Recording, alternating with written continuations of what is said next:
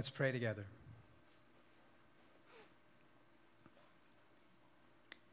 Father in heaven, we give you thanks that you have given us your word. We pray now for what we need from you for it to make any difference to us, which is light from your Holy Spirit, illumination so that we can understand it and your Spirit might apply it to our hearts. We pray that you would birth in many of our hearts a great assurance that we have truly been converted by Jesus, for Jesus, and unto Jesus.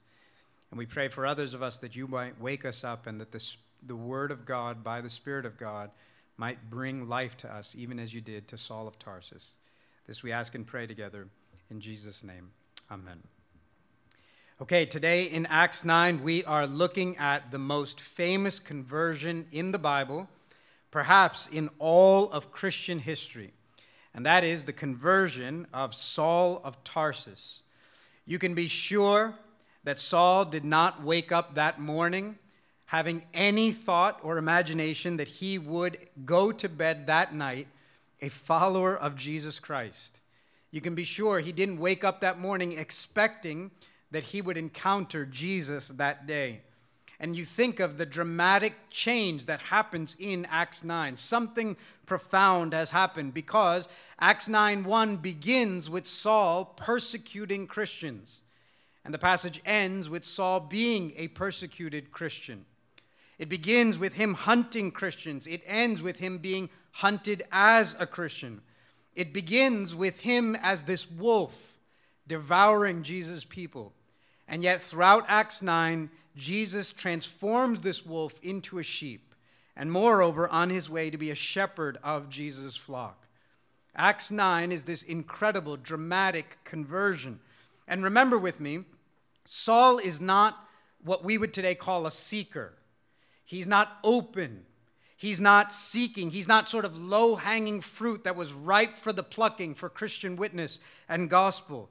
Saul, in this way, is nothing like the man we met last week in Acts 8, the Ethiopian, the man who had traveled a thousand miles and was just waiting for someone to tell him about Jesus. And as soon as someone did tell him about Jesus, he asked, Where's water? I need to get baptized. That's not Saul. Saul has heard the Christian message already. He's heard Christian witness and the Christian gospel, and it's made no difference whatsoever. He heard Stephen's sermon. He watched Stephen die, and he was not remorseful or broken. He was not fazed. In fact, the Christian gospel, the best sermon he had ever heard, simply bounced off his heart. It's like trying to take down a concrete wall with a racquetball. It just bounces off. It doesn't penetrate, it doesn't sink in, it doesn't cause that wall to crack. It just bounced off. And so was Stephen's sermon, so was Stephen's life, so was Christian after Christian. He had heard all the claims, and yet it all bounced off his heart.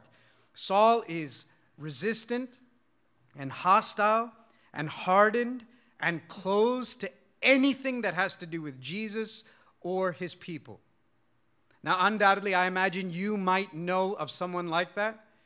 Perhaps you might be someone like that. And yet, Acts 9 is the story of this impossible man. In fact, just for us to appreciate how impossible it was that Saul should be converted, remember with me, this is actually the third time in Acts that we are meeting Saul, not the first. We met him first in chapter 7 when, if you remember, Stephen was getting his skull cracked open, his head bashed in, and Saul stood there with an approving smile. In fact, he held everyone's coat so that everyone could get a good aim at Stephen.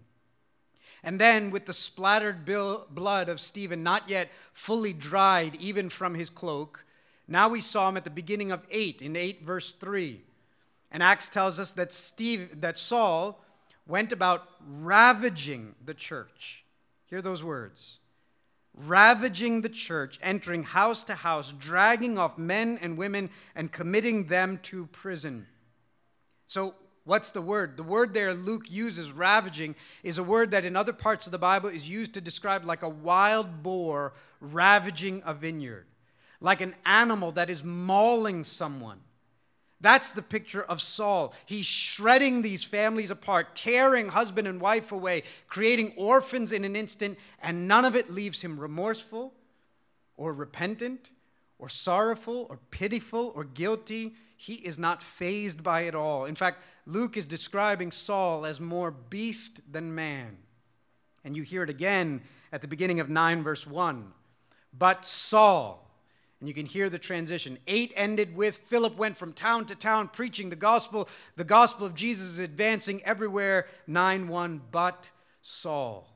And you can feel the dark clouds roll in and the eerie music begin. And now here is Saul, like a beast that's snarling, growling, panting. Here he is, but Saul still breathing threats and murder against the disciples of the Lord, went to the high priest and asked him for letters to the synagogue at Damascus, so that if he found any belonging to the way, men or women, he might bring them bound to Jerusalem. You see the picture of Saul?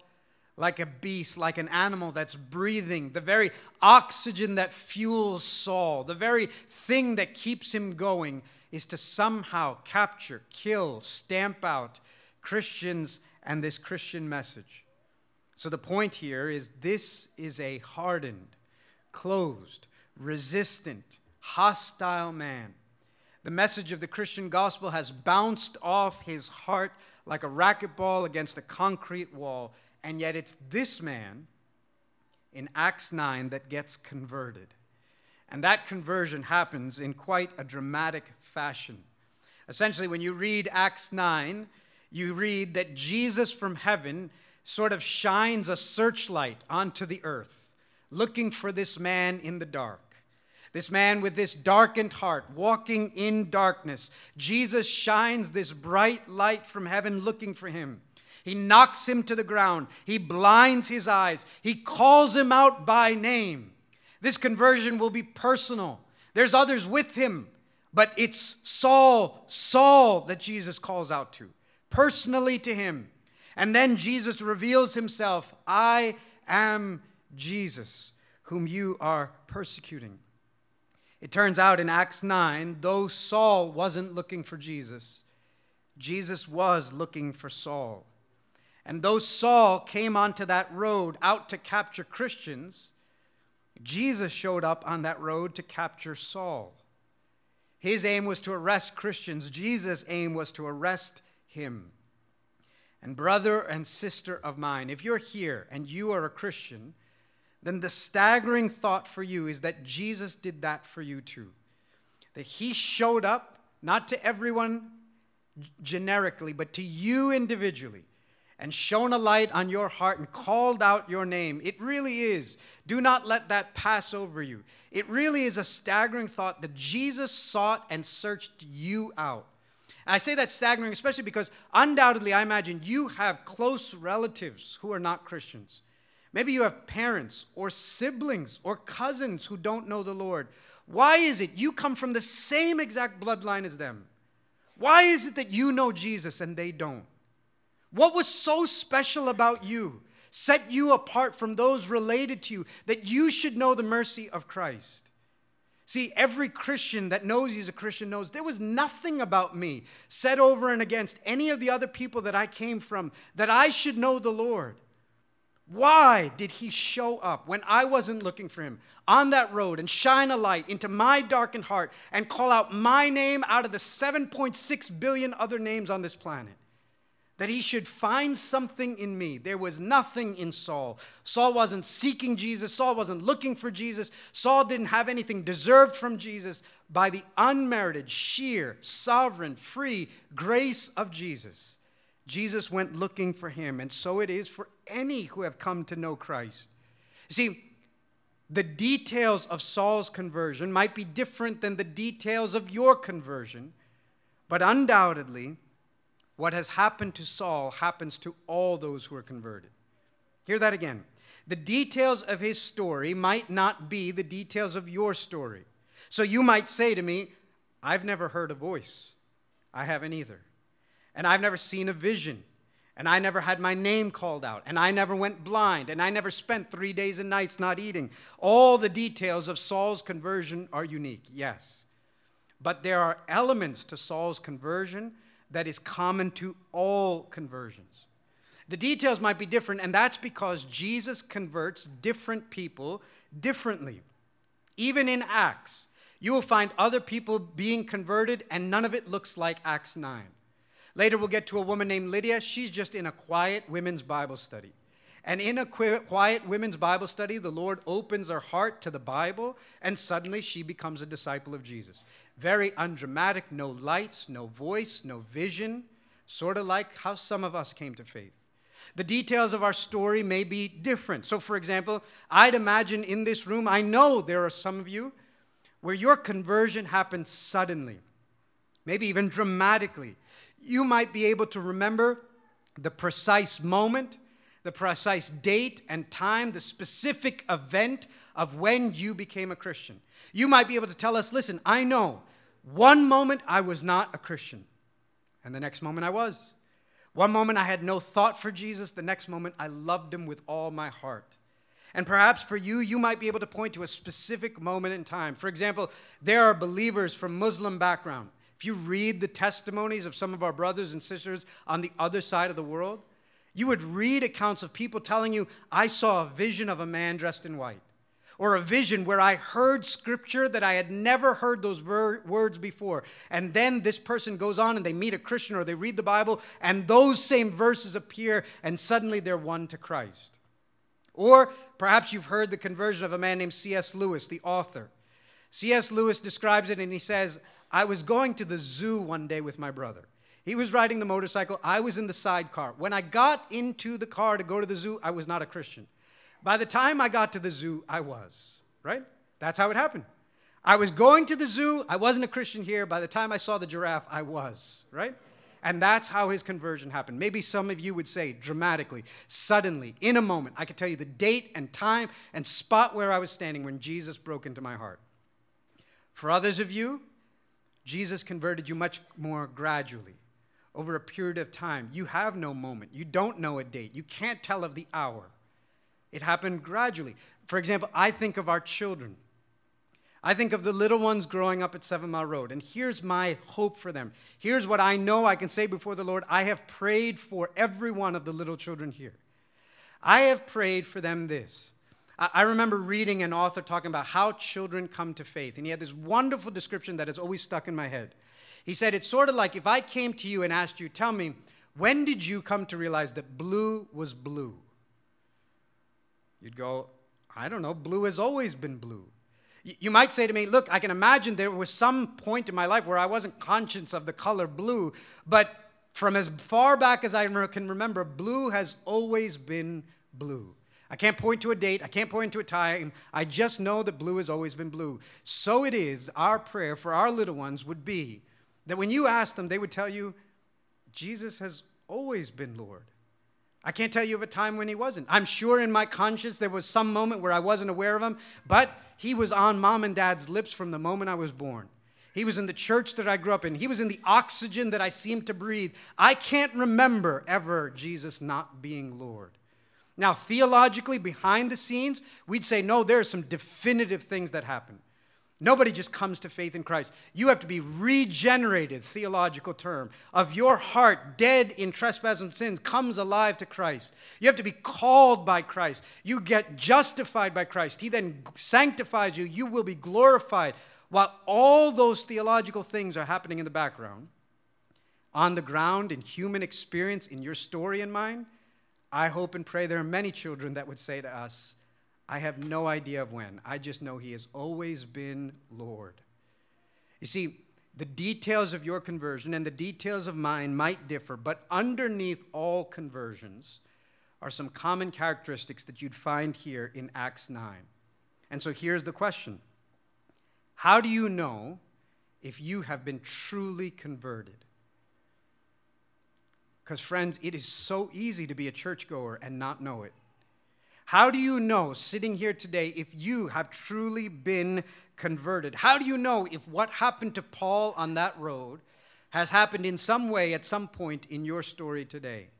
Or if you're here and you're not a Christian, what might God do if He converts you today? What would happen? Well, here I want to show you in Acts 9 quickly four things that are happening in Paul or Saul's conversion that are common to all conversions. When you get converted, four things happen. One, you have a change of mind about Jesus. Two, you have a change of mind about yourself. Three, you have a change of mind about the church. And four, you have a change of mind about your purpose in life, about the world around you. I listened to a sermon by this British old minister named Dick Lucas, and he gave some of these categories that I found so helpful. When you are converted, there's going to be a shift, a shift in how you view Jesus, in how you view yourself, in how you view Christians or the church, and in how you view your purpose in life or the world. Let me walk you through this. Here's the first you have a change of mind about Jesus. When conversion happens, you have a change of mind about Jesus. Would you skip down to verse 20 in Acts 9 with me for a second? Again, this is page 917, Acts 9, verse 20. I'm jumping down, and it says here, right after Saul's conversion, it says, And immediately he, that's Saul, proclaimed Jesus in the synagogue, saying, He is the Son of God. Hear that again. And immediately he proclaimed Jesus in the synagogue, saying, He is the Son of God. Now, listen, that is an incredible thing to come out of the mouth of one Saul of Tarsus. If you know the story, it is quite a shocking, astonishing, stunning thing for the mouth of Saul of Tarsus to even form the words, Jesus is the Son of God. Because up until that point, Saul had seen Jesus as a threat at best and worst, which is that Jesus of Nazareth was this false prophet that was leading people astray. And so, in this misguided zeal for God, Saul's entire purpose in life was to stamp out the heretic and his heresy, to get rid of the Jesus movement. As I mentioned, I listened to this sermon by Dick Lucas, and he painted in vivid picture what you can picture Saul doing until that point. Until this moment in this road in Damascus, you can picture what Saul would have been doing. Saul had gone and gotten letters from Jerusalem, from the high priest, from the temple, from the holy city, that gave him now authorization over all the synagogues of the Jewish diaspora. He had permission, authorization from the highest official in the holiest city to go into any synagogue. So you can picture him walking into a synagogue on his way in Damascus and he would have went in and remember this is early on when christians hadn't fully separated yet from the synagogues where they didn't gather together just as the church. They would have been found in these synagogues. So you would have had jewish men and women in the synagogues present who now had faith in christ. And now saul of tarsus with his letters in hand would have given them to the elders walked up to the front. And sitting in front of this synagogue congregation he would have said everybody stand up. And everybody would have stood up. And he would have said to this crowd of people, Now I want you to say this sentence Jesus of Nazareth is cursed. Jesus of Nazareth is cursed. It's a nice, easy sentence for any faithful Jew to be able to say because this heretic had claimed to be someone of God, and he would have moreover been able to say, Don't you know that Deuteronomy told us, Cursed is anyone who hangs on a tree? And here is this heretic, this false Messiah, hung on a Roman tree. He is cursed. Except the only problem would have been that there would have been believers in Christ who now had a new creed. The earliest and oldest creed of the Christian church was what? Jesus Christ is Lord. Kurios, he's Lord. Jesus Christ is Lord. And as he stood up, he could have watched every mouth that remained shut, that couldn't say the sentence and he knew exactly who he would haul away to prison, all until this moment on this Damascus road. Because now a voice calls out to him Saul, Saul. And he responds by saying, Who are you, Lord? And perhaps, probably at that time, that isn't a confession from his mouth, just a polite way of almost saying, Sir. Right? There's this heavenly being with light and glory and a voice he cannot recognize who this figure is. And so he says, Who are you, sir? Who are you, Lord? And a voice comes back from the heavens I am Jesus. You almost can't help but remember. You remember when Moses saw this blinding light and asked the Lord, Who are you, Lord? And the Lord said back to him, I am who I am. And now here is Saul hearing a voice from the heavens, this blinding light, say to him, I am Jesus, whom you are persecuting.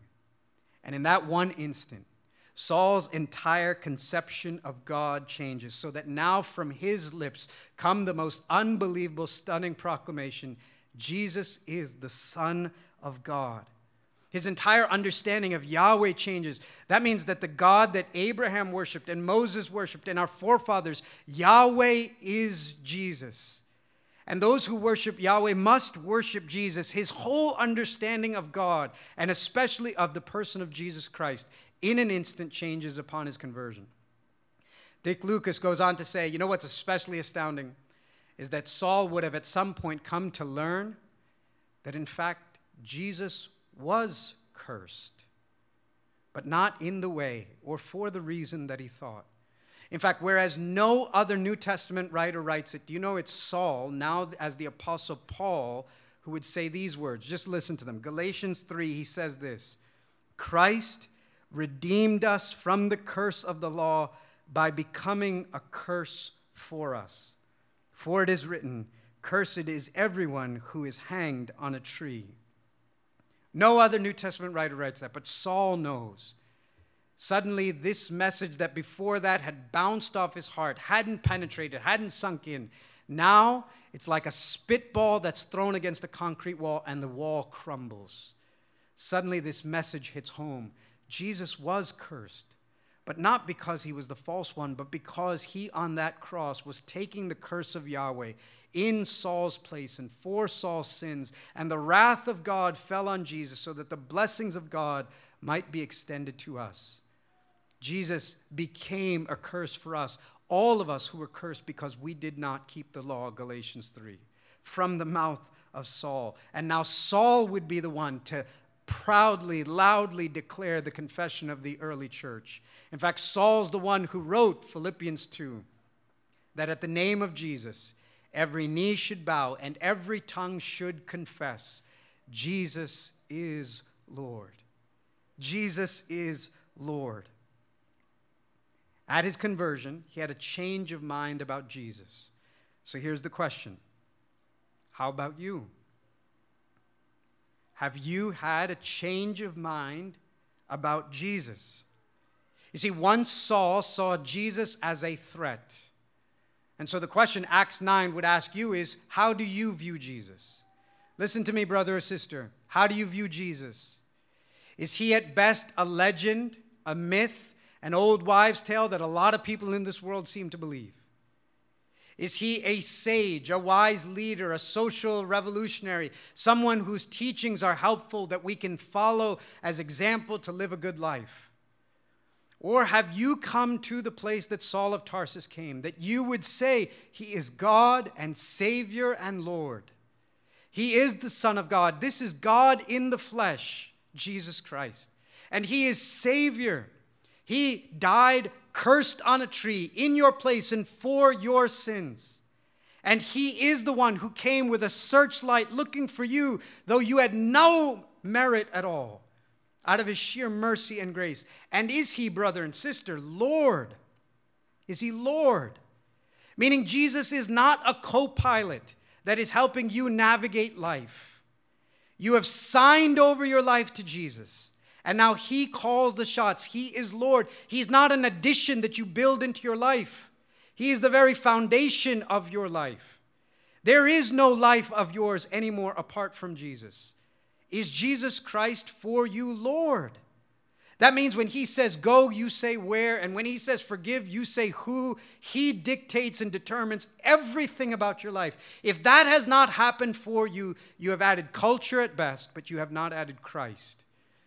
You have added something that your dad and mom gave you. You have added something that this church might give you. You have not come to be converted unless your whole being and life is now signed over to Jesus Christ.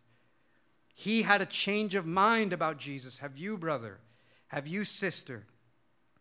Second, when you're converted, you not only have a change of mind about Jesus, you have a change of mind about yourself. Saul until this point, you can be sure that Saul was pretty sure of himself. Saul prided himself on being a good person. For the sake of time, I won't read it now. But in the book of Philippians, he once rattles off his resume, what he had banked his life on, what he had trusted before. And Saul rattles off this resume. He says, You, you want to talk about confidence? I had every reason for confidence. I was Hebrew of Hebrew, born into the right tribe. I was circumcised on the eighth day. I was Pharisee of Pharisees. In comparison to me, no one had zeal like me. No one kept the law like me. In terms of righteousness by the law, I was blameless. In Galatians 1, he says, In terms of Judaism, none of my peers, my age or even beyond me, advanced in Judaism like I did. You know what Saul is saying? Saul was valedictorian when it came to Judaism. Saul's yearbook had him voted as most likely to succeed when it came to Judaism. There was no one equal to Saul until he met Jesus. You see, Saul's every intention was to strut into Damascus like a conquering warrior, his chest puffed out, his head held high. And yet, how does Saul enter Damascus? He has to be picked up off the ground and he has to be led by the hand as this blind man bumping into walls. That's what Jesus did to him. Jesus humbled him to the dust, not to destroy him, but to remake him. And from that moment on, Saul of Tarsus never saw himself the same again.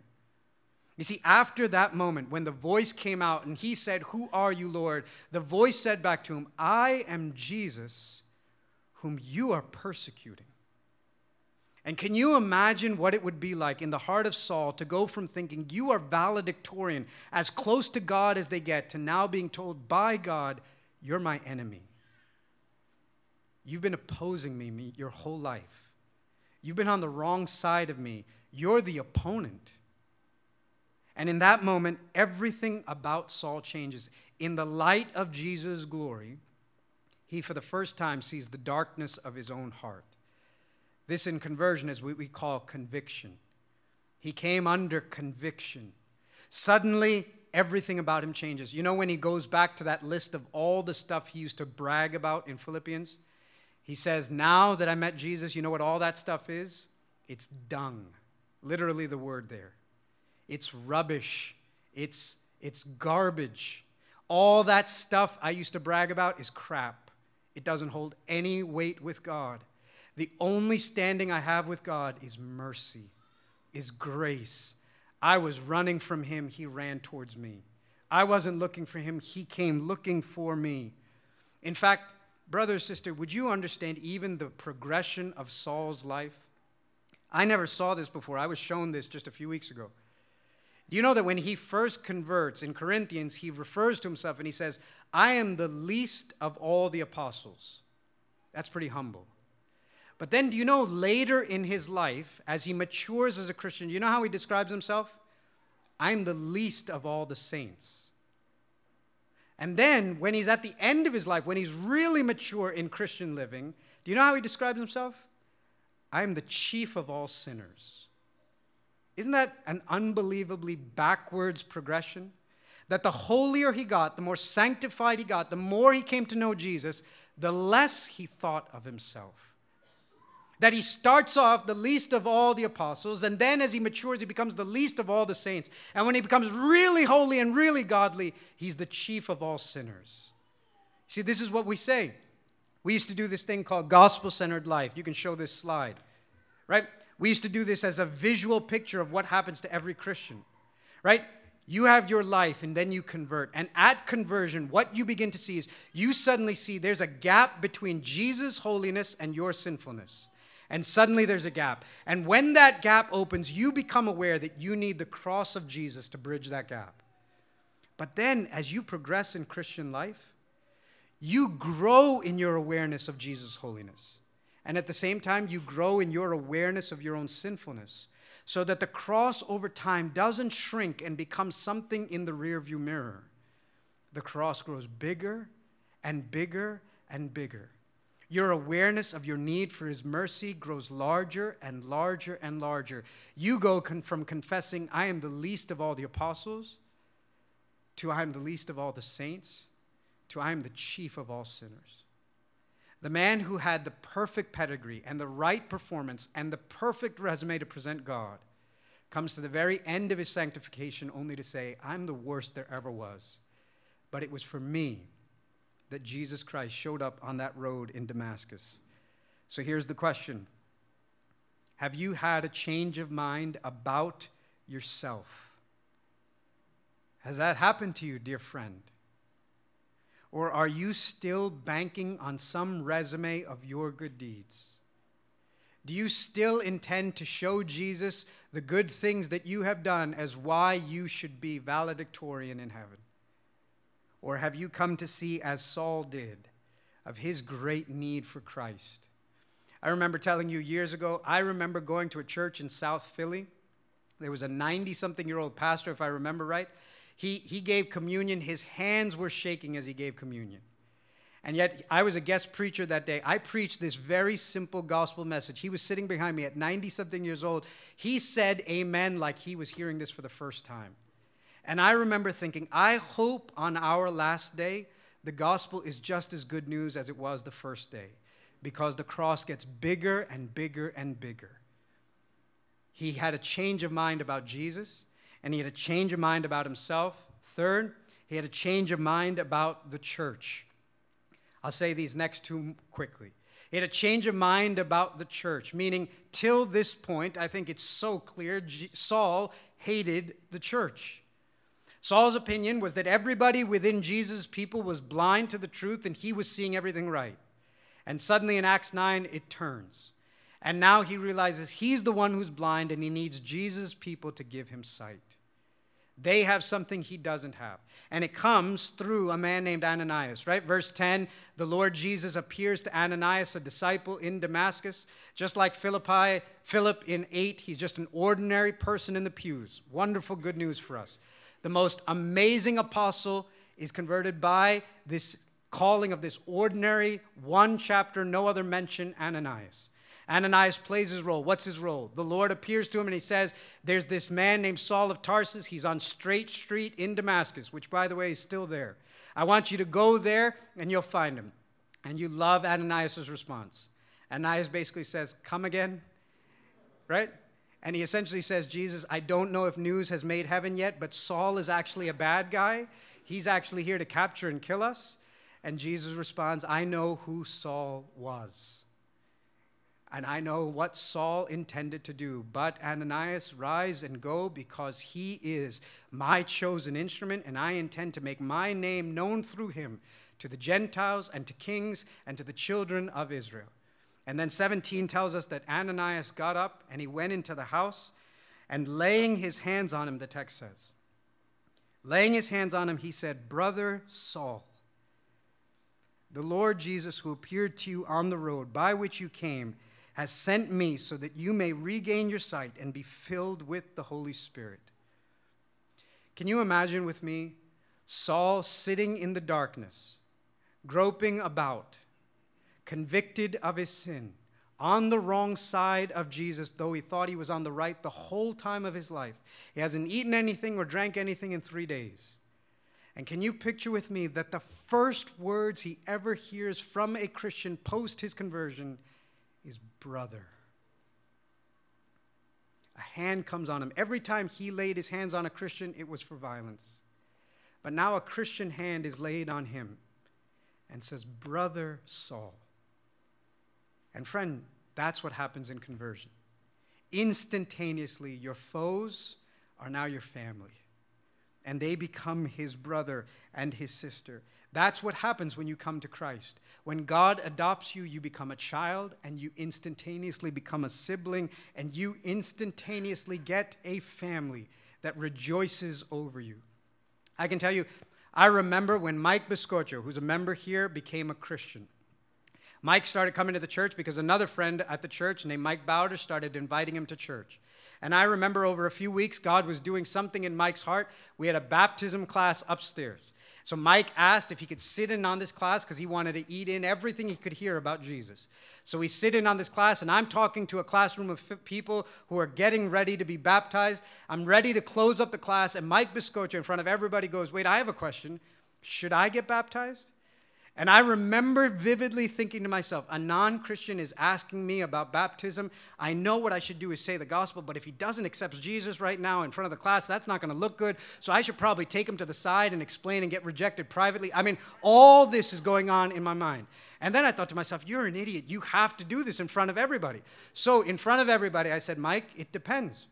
It depends on whether you believe. And, and we walk through the whole gospel.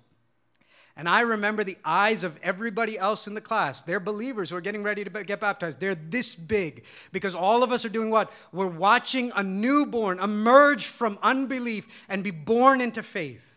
We're literally in the hospital room, all of us ready to catch this baby as it comes out. And so every one of them is now chiming in and giving words. And I remember at the end of that class, Mike, with tears in eyes, said, I do believe that. And suddenly this room erupts, and every one of these people are now giving words of encouragement. They're welcoming, they're, they're taking turns holding the baby, is what they're doing, right? They're, they're taking turns caring for, ministering to, encouraging, praying for this brother. I remember leaving to go tell Mike Bowder, brother, we have a new sibling in this church. And while I did, I remember the last thing I saw was that these brothers and sisters had huddled around this man and hugged him and prayed for him and encouraged him and welcomed him because we just got a new brother. That's what happens when you convert. You suddenly become a part of a family. And so the question for you would be Has that happened to you? As you read through Acts 9, when he's in Damascus in verse 14, he gets with the disciples in Damascus. When he gets to Jerusalem in 26, he tries to join the church in Jerusalem. Never again in Saul's life will he see the church like he did once before. In fact, it's a stunning thing this man had letters in his hand to destroy the church. And he will be the same man who pens one letter after another to save the church, to build the church, to edify the church. He had come from Jerusalem to Damascus, letters in his hand to destroy the church. And now he'd be the one to send a letter to Philippi saying, I long to see you, brothers and sisters. He'd be the one to write to Thessalonica, and he says, Every time I think of you, it's like I'm a nursing mother with infants or how tenderly I hold you, or you are my crown and my joy. And so, question for you is Have you come to see Jesus' people like that? Do you live like church is a place you go to once a week, a service you attend when you can make it, and everybody is at arm's length? Do you have this weird conception of this private relationship between you and God? Or have you come to realize that when you got adopted into the family, you became a child and the other kids became your siblings? And do you live like there is no Christian life apart from Jesus' people? He had a change of mind about Jesus and about himself and about the church. And last and finally, he had a change of mind about his purpose in life. When you get converted, you have a change of mind about your purpose in life. Saul gets converted, and suddenly, dramatically, everything in his life changes so that the entire purpose of his life is now Jesus. I don't have anything profound to say to you. I'm very simply saying to you, in his conversion, the entire purpose of his life now converged onto one person Jesus Christ. His whole life was about Jesus. His whole life from this moment on would be proclaiming Jesus and glorifying Jesus and obeying Jesus and knowing Jesus and making Jesus known. From the moment he gets converted, in 20, he proclaims Jesus in the synagogue. In 22, he's arguing with Jews that Jesus is the Christ. In 28, he's preaching in Jerusalem that Jesus is the Son of God. His entire life now has a new purpose it's about Jesus. It's about knowing Jesus and making Jesus known. He cannot relate to his old life like he used to anymore. His former friends are now hunting him, and his former foes are now protecting him. Everything about his life changes. He doesn't fit into the world like he used to. The very crowds he used to run with before are the now the crowds he's running back to with the good news of Jesus. That's what happens when you convert. The very crowds you ran with, now you go back, but now you go back with Jesus. And you can't help but want them to know the same. That's what happens. I remember Joe Tortocadaville got converted in college. Ask him what happened when he became a Christian. He'll tell you the very night he got saved, that very night, Joe called all his friends together at two in the morning At 2 a.m., all these college kids come into the campus center. They're in their pajamas, they've got crusty eyes, they look disheveled. And Joe says to them all, I called you here because I have to tell you something. God is real. And then, like an idiot, for 20 minutes, he would just go, God is real, really, really. I met him tonight. God is real. Why? Because that night, the trajectory of his life forever changed. And it was no longer about whatever Joe wanted, about Joe's pursuits, about what Joe decides for Joe's life and Joe's vision of where Joe is going to go. All of it was signed over to Jesus Christ. So when Jesus says, go, you have to say where. When he says forgive, you have to say who. This whole life now is lived for Jesus. And Joe would tell you, as the first one, I have no idea why he showed up to me, because I have plenty who he didn't show up to but by the sheer grace and mercy of Christ. So it was with everyone. So it was with Saul of Tarsus. See, Jesus left you here for a purpose, for his purposes now on the earth. If your entire conversion was just about a relationship with Jesus, he could have beamed you up to heaven the second he saved you. He left you here. Why? Because he has a purpose for you. It's like fishing. When you get started into fishing, you use a fake worm or, or bait. But the real fishermen don't go out into the middle of the ocean with a worm. You actually have fish that you put on at the end of the line to catch other fish.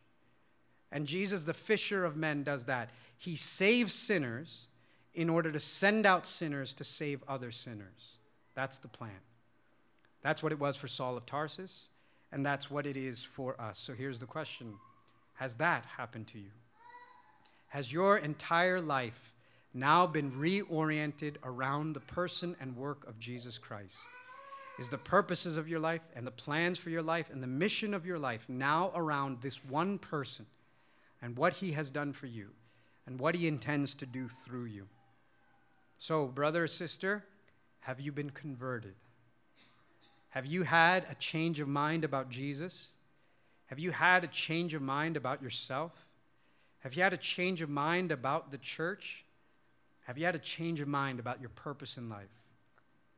If you have, then you should sing with all your heart today Thanks be to God for the grace of God which found you.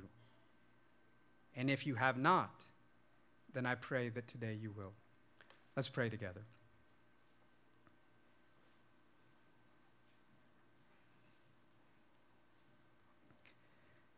God in heaven, we pray and ask that you, by your word as it's been preached and by your Holy Spirit as he's here, would shine a light from heaven and call out personally by name any and every who do not know you here. We pray that even in the stillness of our own heart, we would hear Jesus from heaven calling us by name personally.